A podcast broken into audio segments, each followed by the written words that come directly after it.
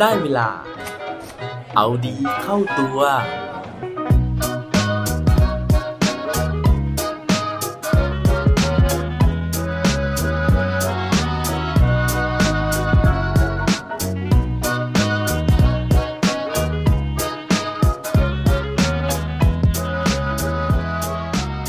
จะเป็นยังไงถ้าคุณถูกขังอยู่ในร่างกายของตัวเองครับ สวัสดีครับ พบกับผมชัชวานแสงปรีดีกร และรายการเอาดีเข้าตัว รายการที่จะคอยมามันเติมวิตามินดีดด้วยเรื่องราวแล้วก็แรงบันดาลใจ เพื่อเพิ่มพลัง แล้วก็ภูมิต้านทานในการใช้ชีวิตให้กับพวกเราในทุกๆวัน เคยไหมครับที่เราเนี่ยต้องตกอยู่ในสถานการณ์ที่มีเรื่องนะฮะแต่ว่าไม่สามารถพูดเรื่องนั้นๆเนี่ยออกไปได้นะฮะ ต้องเก็บเรื่องราวดังกล่าวนะครับ เอาไว้กับตัวเอง ซึ่งมันเนี่ยอาจจะมาจากหลายเหตุผลนะฮะอย่างแรกเลยคือ เราไม่รู้ว่าจะหันหน้าไปคุยกับใครนะครับ อย่างที่สองคือเรามีนะฮะคนที่เราจะคุยด้วยแต่ว่าเราก็กลัวว่าเขาจะไม่เข้าใจเรานะครับหรือว่าบางทีเนี่ยเราก็บอกใครไม่ได้นะครับเพราะว่าเรื่องนั้นเนี่ยมันสร้างผลกระทบกับตัวเราเองนะฮะหรือว่ากับคนอื่นๆ ที่เกี่ยวข้องกับเรื่องราวนั้นด้วย ลองนึกถึงสถานการณ์เหล่านั้นดูนะฮะว่า โอ้โห มันน่าอึดอัดขนาดไหนนะฮะ แล้วก็เราเนี่ยจะเครียดขนาดไหนนะครับ เราเนี่ยต้องทุกข์ทรทรมานขนาดไหนนะฮะในการที่จะเก็บเรื่องนั้นๆไว้นะฮะแล้วก็สื่อสารออกไปไม่ได้ ซึ่งถ้าเกิดว่าคุณคิดว่าเหตุการณ์เหล่านั้นเนี่ยมันทรมานแล้วนะฮะ ลองนึกดูนะฮะว่า ถ้าเกิดว่าเราเนี่ยไม่สามารถพูดเรื่องอะไรแบบนั้นออกไปได้เลยนะฮะในตลอดระยะเวลา 13 ปีในชีวิตของเราครับ เราได้แค่เฝ้ามองคนอื่นๆนะฮะผ่านไปผ่านมาในชีวิตนะฮะแต่ว่าไม่สามารถสื่อสารอะไรกับคนเหล่านั้นไปได้เลย เราจะทุกทรมานแค่ไหน เหมือนกับเรื่องราวของเด็กผู้ชายคนหนึ่งนะฮะที่เขาเนี่ย ต้องถูกขังอยู่ในร่างกายของตัวเองนะฮะ โดยที่ยังรับรู้เรื่องราวต่างๆ แต่ไม่สามารถที่จะทำให้คนอื่นเนี่ยรับรู้เรื่องราวของเขาได้เลย ถ้าเกิดว่าอยากรู้เรื่องราวของเด็กผู้ชายคนนี้แล้ว ไปฟังพร้อมกันได้เลยครับ เด็กผู้ชายที่ผมพูดถึงวันนี้นะฮะมีชื่อว่ามาตินพิสโตริอุสนะครับ ซึ่งผมเนี่ยได้ไปเจอเรื่องราวของเขาจาก TED Talk นะฮะเเขาเนี่ยพูดถึงเรื่องราวในชีวิตของเขานะฮะ โดยเขาเริ่มเกริ่นนะครับ บอกว่าคุณเคยดูหนังเกี่ยวกับคนที่ตายแล้ว แต่ยังไม่รู้ว่าตัวเองตายไหม ชีวิตของเขาเนี่ยมันเป็นเหมือนแบบนั้นเลยนะครับ เพราะว่าผู้คนรอบตัวไม่เคยสังเกตเห็นเขา ไม่ว่าเขาจะร้องไห้ อ้อนวอน หรือว่าตะโกนดังแค่ไหนก็ไม่มีใครได้ยิน นั่นก็เพราะว่าจิตใจของเขาเนี่ยถูกขังอยู่ในร่างกายอันไร้ค่านะฮะ มันเหมือนราวกับว่าเขาเนี่ยกำลังล่องหน เขากลายเป็นผี เขากลายเป็นวิญญาณนะฮะเขากลายเป็นสิ่งที่ไม่มีคนรอบข้างเนี่ยสังเกตเห็นเลย ซึ่งเรื่องทั้งหมดนี้นะฮะมันเกิดขึ้นตอนมาตินอายุ 12 ขวบนะครับวันนั้นเนี่ยมาตินกลับจากโรงเรียนมาถึงบ้านนะฮะเขาเริ่มมีอาการคลั่นเนื้อคลั่นตัวคล้ายจะเป็นหวัดนะครับพ่อแม่ของเขาเนี่ยก็เลยรีบนำตัวเขาส่งโรงพยาบาลนะครับ แต่ว่าหลังจากนั้นเนี่ยคุณหมอบอกว่าเขาติดเชื้อในสมองนะฮะซึ่งยังไม่ทราบสาเหตุนะครับว่าเกิดจากอะไรนะฮะแม้ว่าเจ้าหน้าที่ทุกคนเนี่ยจะพยายามรักษาเด็กคนนี้อย่างเต็มที่นะครับแต่ว่าอาการของเขาเนี่ยกลับมีแต่แย่ลงแย่ลงนะฮะมาตินรู้สึกอ่อนแรงนะครับ จนสุดท้ายเนี่ยเขาสูญเสียความสามารถในการที่จะพูดออกเสียงออกมานะฮะหลังจากนั้นเนี่ยก็เริ่มสูญเสียความสามารถในการเคลื่อนไหว แววตาของเขาเริ่มเหม่อลอยนะฮะแล้วก็ สุดท้ายนะฮะเขาไม่สามารถที่จะสื่อสารหรือว่ารับรู้เรื่องต่างๆได้ เขาบอกว่าประโยคที่เขาพูดกับแม่ของเขาเป็นประโยคสุดท้ายเนี่ยก็คือคำว่าบ้านเมื่อไหร่นะฮะก็คือเขาเนี่ยถามว่าเมื่อไหร่ที่เขาจะได้กลับบ้าน จากนั้นนะฮะเขาก็ถูกคุณหมอวินิจฉัยนะฮะว่าเขาเนี่ยไม่สามารถรับรู้อะไรได้แล้วนะฮะตอนนี้เนี่ยสมองของเขานะฮะสติปัญญาของเขาเนี่ยไม่ต่างจากทารก 3 เดือนเลยนะฮะก็คือไม่สามารถตอบสนองต่ออะไรได้เลย ว่าแล้วนะฮะคุณหมอก็เลยแนะนำให้คุณพ่อคุณแม่เนี่ยพามาตินกลับบ้านนะครับแล้วก็ดูแลเขาให้ดีจนกว่าเด็กชายคนนี้เนี่ยจะจากโลกไปอย่างสบาย แต่ว่าเรื่องราวมันไม่จบแบบนั้นนะฮะเพราะว่ามาตินเนี่ยไม่ตายนะครับแต่ว่าเขาเนี่ยยังคงหายใจอยู่ แล้วก็เขาเนี่ยไม่สามารถที่จะขยับขยื่นอะไรได้นะฮะ แต่ว่าร่างกายของเขาเนี่ยกลับค่อยๆ โตขึ้นเรื่อยๆนะฮะ ก็คือโตตามวัยนั่นเอง เพราะฉะนั้นนะฮะ สุดท้ายพ่อแม่ของเขาเนี่ยก็เลยต้องตัดสินใจนะที่จะกัดฟันนะครับ แล้วก็พาเขาเนี่ยไปอยู่ในบ้านพักของเด็กพิการนะครับ เพื่อที่เขาเนี่ยจะได้มีคนดูแลนะครับ จนกระทั่งผ่านไป 3 ปีของอาการเจ็บป่วยนะฮะ มาตินเขาบอกว่าเขาเนี่ยเริ่มรับรู้นะฮะเริ่มค่อยๆมองเห็นนะครับแล้วก็เริ่มเข้าใจสิ่งที่คนอื่นพูด แต่ว่าสิ่งเหล่านี้เนี่ยมันเกิดขึ้นโดยที่ไม่มีใครสังเกตเห็นเลยนะฮะไม่มีใครรับรู้ว่าเขาเนี่ยรับรู้เรื่องราวต่างๆแล้ว นั่นทำให้ชีวิตของเขาเนี่ยมันยิ่งแย่หนักไปกว่าเดิมอีกนะฮะเพราะว่ามันเหมือนกับว่าเขาเนี่ยถูกขังอยู่ในห้องโล่งๆนะฮะห้องหนึ่งเป็นเวลาหลายปีนะครับแล้วที่สำคัญที่สุดก็คือว่าเขาต้องรับรู้ว่า ชีวิตของเขาเนี่ยไม่สามารถควบคุมอะไรได้เลยนะฮะ การที่เขาจะนั่งหรือการที่เขาจะนอนเนี่ยมันขึ้นอยู่กับคนอื่นที่คิดว่าเขาควรจะนั่งแล้ว และเขาควรจะนอนแล้วนะครับ นอกจากนี้นะฮะเขายังต้อง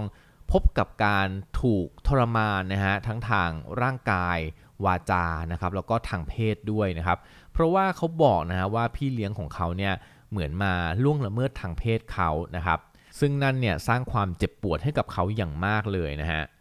นอกจากนี้นะฮะวันหนึ่งนะครับคุณพ่อคุณแม่ของเขาเนี่ยก็ตัดสินใจว่าจะพาเขากลับไปอยู่ที่บ้านนะฮะเพราะว่าค่าใช้จ่ายที่สถานดูแลเนี่ยมันค่อนข้างสูงนะครับเพราะฉะนั้นก็เลยพามาตินกลับมาพักอยู่ที่บ้านนะฮะแล้วก็คุณพ่อคุณแม่เนี่ยก็ค่อนข้างจะต้องลำบากเลยทีเดียวนะฮะในการที่ทุก ๆ 2 ชั่วโมงเนี่ยจะต้องคอยมาพลิกตัวนะฮะแม้แต่เวลาที่นอนหลับไปแล้วนะครับ เวลาที่ กลางคืนนะฮะพ่อแม่ก็ต้องสลับกันนะครับเพื่อที่จะตื่นทุก 2 ชั่วโมงนะฮะมาพลิกตัวให้กับมาตินนะครับ จนการที่จะต้องดูแลมาตินอยู่เรื่อย ๆ แบบนี้นะฮะมันก็สร้างความทุกข์ทรมานใจให้กับพ่อแม่เหมือนกันนะฮะจนหลายครั้งเลยนะฮะที่มาตินเนี่ยเคยได้ยินคุณแม่ของเขานะฮะเผลอหลุดคำพูดออกมานะครับบอกว่ามาตินควรจะไปตายซะนะครับ เพราะว่าการอยู่แบบนี้เนี่ยมันสร้างความลำบากให้กับทั้งพ่อและแม่นะครับ ซึ่งนั่นก็ทำให้เขาเสียใจนะฮะแต่ว่าเขาก็รู้สึกเห็นใจคุณแม่ด้วยเหมือนกันนะฮะเพราะว่าเขาเข้าใจว่าคุณแม่เนี่ยต้องลำบากขนาดไหนนะครับแล้วก็อยากที่จะปลอบเธอมากที่สุดเลย แต่ว่าสุดท้ายเขาก็ทำได้เพียงแค่เฝ้ามองนะครับ มาตินเขาบอกว่าจริง ๆ แล้วเขาก็ไม่ค่อยอยากจะมีชีวิตอยู่นะฮะแต่ว่าเขาก็พูดกับใครไม่ได้เหมือนกันนะว่าเขาไม่อยากมีชีวิตอยู่แล้วนะครับ จนกระทั่งวันหนึ่งเนี่ยเขาเดินทางนะฮะไปกับคุณพ่อนะครับ แล้วก็นั่งรออยู่บนรถเข็นนะฮะขณะที่พ่อเนี่ยไปซื้อของจำเป็นในซูเปอร์มาร์เก็ตนะครับระหว่างนั้นเนี่ยก็มีเด็กคนหนึ่งนะฮะไม่ใช่เด็กนะครับมีคนแปลกหน้าคนหนึ่งนะครับเดินมาแล้วก็ ยิ้มให้กับร่างกายแล้วก็ดวงตาอันนิ่งเฉยของเขานะครับ ตอนนั้นเนี่ยมาร์ตินบอกว่ารอยยิ้มนั้นนะครับมันช่วยจุดประกายนะครับแล้วก็สร้างความหวังในการที่อยากจะมีชีวิตอยู่ให้กับตัวของเขานะฮะซึ่งเขาเนี่ยไม่รู้ว่ามันเป็นเพราะอะไรนะครับ แต่ว่าเขารู้แค่ว่าการกระทำเรียบๆง่าย ๆ แบบนั้นนะฮะมันทำให้เขาเนี่ยเปลี่ยนความรู้สึกไปได้มากเลยทีเดียวนะครับ หลังจากนั้นนะฮะชีวิตของเขาเนี่ยก็เริ่มโชคดีขึ้นนะครับเพราะว่า ทางครอบครัวนะฮะได้จ้างนักบำบัดคนใหม่เข้ามานะครับ ซึ่งเข้ามาดูแลสัปดาห์ละครั้งนะครับ นักบำบัดคนนั้นเนี่ยเขาบอกว่าเขารับรู้ได้นะฮะว่ามาตินเนี่ยน่าจะสามารถตอบสนองนะฮะหรือว่ารับรู้เรื่องราวที่เกิดขึ้นรอบตัวได้แล้วนะครับ ว่าแล้วก็เลยรบเร้าให้คุณพ่อคุณแม่เนี่ยพามาตินไปทำเรื่องของการทดสอบนะฮะที่ Center of Augmentative and Alternative Communication นะครับว่ามาตินเนี่ยสามารถที่จะรับรู้แล้วก็มีปฏิกิริยาตอบสนองได้จริงไหมนะฮะสุดท้ายนะฮะมาตินผ่านการทดสอบนะครับแล้วก็เขาเนี่ยเหมือนแบบได้หลุดออกจากคุกครับแล้วก็ได้รับการปลดปล่อยวิญญาณหลังจากที่เขาเจ็บป่วยด้วยอาการนี้มา 13 ปีนะฮะตอนนั้นเนี่ยคุณหมอนะฮะก็เลยรับรู้แล้วนะฮะว่าเขาเนี่ยสามารถที่จะตอบสนองได้ว่าแล้วก็เลย มีเรื่องของการสอนนะฮะการสื่อสารนะครับผ่านคอมพิวเตอร์นะฮะก็คือว่าแล้วก็มีการทำการฟื้นฟูร่างกายช่วงหัวแล้วก็คอนะฮะให้สามารถกลับมาขยับได้นะครับจนสุดท้ายเนี่ยเขาสามารถที่จะสื่อสารประโยคง่ายๆนะครับผ่านคอมพิวเตอร์ได้นะครับ ซึ่งตอนนั้นเขาบอกว่าโอ้โหเขาดีใจมาก แต่เขาก็หงุดหงิดมากเหมือนกันนะครับเพราะว่าเขาเนี่ยมีคำพูดมากมายที่อยากจะสื่อออกไปนะฮะแต่ว่ากลับยังไม่สามารถที่จะพูดมันออกไปได้ทั้งหมดนะครับ ทีนี้นะฮะเขาบอกนะครับว่าหลังจากที่เขาสื่อสารได้เนี่ยมันเป็นจุดเริ่มต้นของการที่เขาได้สร้างตัวตนใหม่ขึ้นมานะฮะเพราะว่าตลอด 13 ปีที่ผ่านมาเนี่ยทุกคนจะรู้จักเขาในฐานะเด็กชายผู้พิการนะฮะเป็นผักนะฮะแต่ว่าตอนนี้เนี่ยเขากลายเป็นชายหนุ่มวัย 25 ปีนะครับเพราะฉะนั้นเนี่ยเขาก็ต้องสร้างตัวตนของเขาใหม่นะฮะ เขาเริ่มสมัครงานนะครับ โดยงานแรกที่เขาไปทำเนี่ยก็คืองานถ่ายเอกสารนะฮะ ซึ่งถึงแม้มันจะเป็นงานง่าย ๆ แต่เขาก็รู้สึกว่าเขาสามารถทำอะไรเองได้สักทีนะครับ หลังจากนั้นนะฮะเขาก็ไปเรียนสาขาคอมพิวเตอร์นะครับ แล้วก็สามารถที่จะจบออกมาทำงานเป็นโปรแกรมเมอร์ได้ แล้วก็เป็นนักพัฒนาเว็บไซต์ด้วย แล้วก็ชีวิตของเขาดีขึ้นเรื่อยๆ เลยนะฮะ เขาได้พบรักกับโจแอนนานะฮะหญิงสาวที่ผ่านเข้ามาในชีวิตนะครับ แล้วก็สุดท้ายเนี่ยได้แต่งงานกันนะครับ หลังจากที่สามารถกลับมาใช้ชีวิตแบบปกติได้นะฮะมาตินเขาสรุปนะฮะบอกว่าบางคนเนี่ยบอกว่าการกระทำสำคัญกว่าการพูดนะฮะแต่ว่าสำหรับมาตินแล้วนะฮะเขาบอกว่าการพูดนี่แหละสำคัญที่สุดสำหรับชีวิตของเขาเลยนะครับเพราะว่าการที่เขาพูดได้สื่อสารได้เนี่ยมันทำให้ชีวิตของเขาเปลี่ยนแปลงนะฮะทำให้ชีวิตของเขาเนี่ยไม่เหมือนเดิมนะครับแล้วก็ทำให้ชีวิตของเขาเนี่ยมันเหมือนถูกปลดปล่อยจากการถูกกักขังอยู่นะครับ เรื่องราวของมาตินในวันนี้นะฮะผมเชื่อว่าน่าจะสร้างแรงบันดาลใจหลาย ๆ อย่างให้กับเรานะฮะสำหรับผมเนี่ยผมรู้สึกนะฮะว่าการที่เรานะฮะได้มีโอกาสในการพูดความรู้สึกของเราออกไปนะฮะเราก็ไม่ควรที่จะทอดทิ้งโอกาสนั้นนะฮะ พูดมันออกไปในวันที่เราเนี่ยยังสามารถที่จะพูดได้อยู่นะครับ รวมถึงการที่เราเนี่ยต้องอดทนนะฮะหลายเรื่องในชีวิตเรามันอาจจะไม่เป็นอย่างที่เราคิดนะฮะแต่ว่า 13 ปีของมาตินนะครับในสภาพที่เขาต้องถูกกักขังไว้เนี่ยมันเป็นตัวอย่างที่ดีของเรามากๆเลยนะฮะในการที่เราอาจจะต้องอดทนรอนะฮะวันหนึ่งเนี่ยอุปสรรคต่างๆ ปัญหาต่างๆเนี่ยมันก็จะคลี่คลายออกไปเอง หวังว่าทุกคนนะฮะจะมีกำลังใจนะฮะจาก การฟังเรื่องราวของผู้ชายคนนี้